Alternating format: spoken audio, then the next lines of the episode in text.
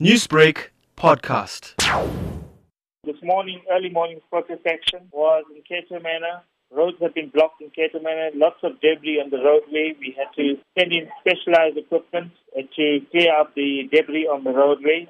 And yes, there are the Metro Police which are actually monitoring the situation at in Cato Manor, and they are going to monitor the situation throughout the night. And what is the reason for the protest action? In Cato that is land invasion and they want housing. That is the main drive the Cato area. With regard to the situation currently, there is no protesters. What happens is they block the roadway with burning tires, debris, and they run into the bushes or into the shack dwelling. And we cannot locate them, or the police cannot get into the shack dwelling or into the bushes to apprehend them. No arrests have been made due to the circumstances behind the cat and mouse game. There has been damage to property. How severe has this damage been? There have been lots of damage to property in the area where park homes, some of the government park homes, some of the municipal property has been damaged, some of our vehicles have been damaged.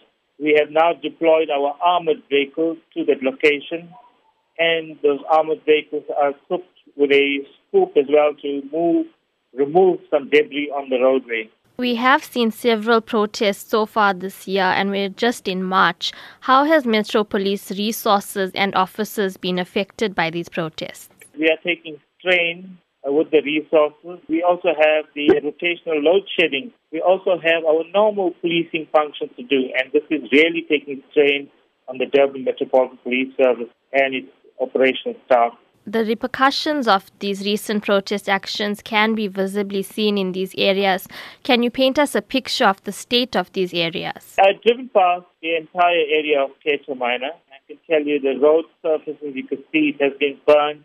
There's been lots of pallets uh, on the side of the roadway that are used to block off roadways. There is tree stumps that are, that are on the side of the roadway which we have cleared. There is a lot of aftermath that we have seen from this protest and it's, it's visible, it's still visible in the area. But I think the road or the area that is giving us flight problems now is very, very tight road.